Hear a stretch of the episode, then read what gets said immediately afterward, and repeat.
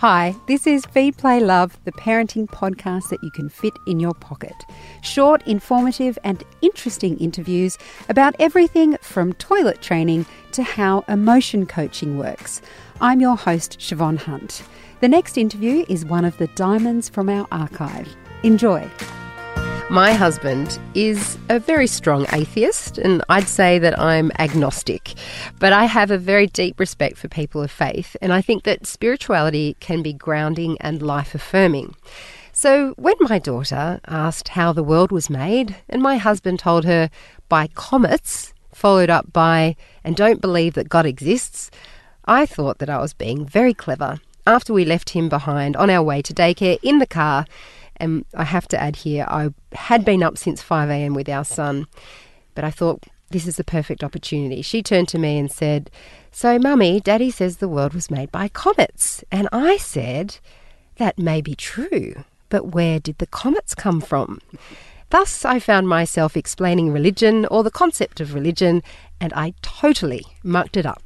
Now, Darcy thinks that God or gods are something like the BFG, and we can't see them in the same way we can't see Santa Claus. So I've called out the big guns to help me out. Petrea King is from the Quest for Life Centre, and I know she will have a better answer to this than me. Hi, Petrea, how Hi, are you? Siobhan.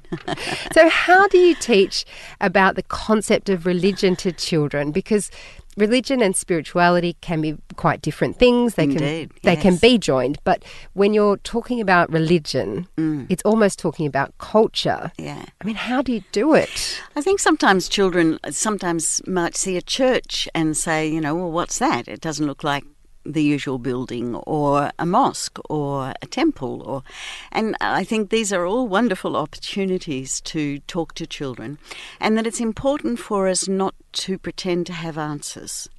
You know, I think cultivating questions is a great thing to do for children.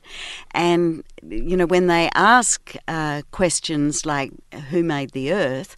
It's like, that is a fantastic question. You know, lots of people have got lots of ideas about that. Some people think that there's great power in the universe and that that power in the universe, some people call it God, some people call it creator, some people call it the divine, but that power in the universe, the life, the the part that sparkles out of your eyes, the the part that's it keeps your heart beating and the the part of you that feels alive that that is that universal energy that creates these things. Everyone develops different beliefs about where they think we've come from what they think life is for. You know you have to gear these conversations for the age of the child and and keep it simple. But people have ask these questions, just like you're asking right now. They've been asking these questions for thousands of years, and different people come up with different ideas. It'll be wonderful to see what ideas you develop as you grow up. Oh, brilliant! So she can stay with this idea about the BFG. Absolutely, if that works for her. haven't the big friendly. God. yes, well, I think I'll go back to what you mentioned just there and explaining it. Um, so I think you you really have touched on something there in terms of spirituality. It sounds like spirituality and religion are entwined when you're explaining it to children. Yes, in a way, I mean, the, the, the root of spirituality is the breath. And so the breath is what connects us to life. Without breath, we don't have life. And so to give children this sense that there is an invisible, because the breath is invisible, air is invisible. The same as, you know, I think we've talked in the past about explaining death to children, that it's like the air inside the balloon is what makes a balloon beautiful. When the air goes out of the balloon, it goes into everything that's beautiful, and you're just left with the coloured rubber of the balloon. And so these things that are profoundly important to us, you can't see. And isn't that a mystery? You know, that it's the invisible world, maybe that's eternal, and it's the material world that's transient. And children have a wonderful capacity to sit in the midst of the not knowing. And I remember when I was seven, I, I asked our congregational minister, you know, I remember looking up at this man in this long white cassock, and I said to him, But how did Adam and Eve get here? And he said to me, Well, God put them in a big egg.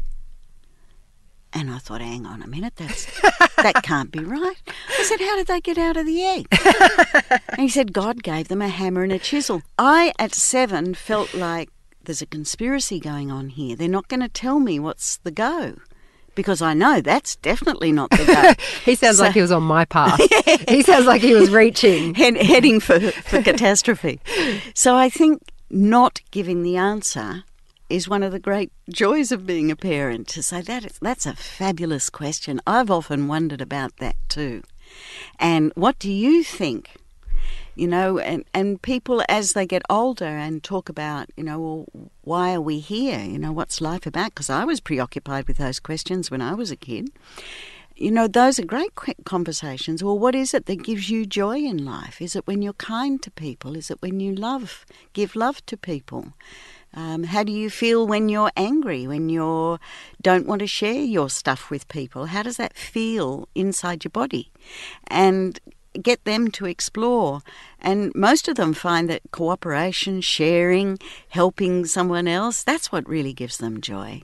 And that's that kind of spirit that enlivens all of us. We're in service to that rather than the dogma, perhaps, that human beings build in order to create a religion. So you can say to your children, you know, people gather together in churches and mosques and temples and to celebrate the fact that they all believe the same thing and it's a way of them coming together and feeling like they're in a community of people who share their beliefs. And it's okay for you not to know what your beliefs are yet. And you can make up your own mind in due course. But in the meantime, let's cultivate awe and wonder about nature, about the cosmos, about the phases of the moon, the stars, the, the way nature is unfolding around us all the time. Point all of those things out to children so that they fall in love with the intelligence and the spirit of creation and then they'll find a package to put that in in their own good time. Petrea, I think one of the reasons why I feel like this is important for my child is um, to give her the ability to have a sense of spirituality, mm. I feel like it's probably um, a really important skill for skill or, or ability for her mm. to have resilience through her life. Yes, absolutely. So would you? I mean, would you you agree with that then? Mm, absolutely. And but for me, spirituality is recognizing the interconnectedness of everything. So we only get to come here and have a human experience because of the breath. And that breath, you know, it's the one breath we all breathe. You know, the air that flows in and out of my body also flows in and out of your body. And this interconnects everyone. So when we feel connected to nature, to the moment, to our loved ones, to the occasion, when we are in the moment, that's when we experience our spirituality and our loving nature. And it's when we want things our way, you know, when we want, we don't want to share, we want to keep things, helping children to understand how different that feels in their own body and in their own mind uh, is a way of helping them to understand the importance of interconnectedness. Because if we really understand that, then how could I possibly do to you what I wouldn't do to myself? Because I would see you as myself. And then that helps children to grow up having a respect for other children's religions and, and their dress, perhaps, or their cultural habits. It's really important to cultivate that respect because everyone uh, develops beliefs to make sense of their own life. And you can make up whatever feels right for you and help then the child then to experience that goodness in their, their own being. Where were you at five o'clock? Well, it wasn't, wasn't five o'clock, but where were you on that trip to daycare? I could have just sideswiped and picked you up. Thank you so much for giving that That's advice. It's a pleasure, Siobhan. Thank you. Feed, Play, Love is a babyology podcast produced and presented by me, Siobhan Hunt. I'd love to hear from you, so if you'd like to get in touch, email me at feedplaylove at theparentbrand.com.au. See you next time.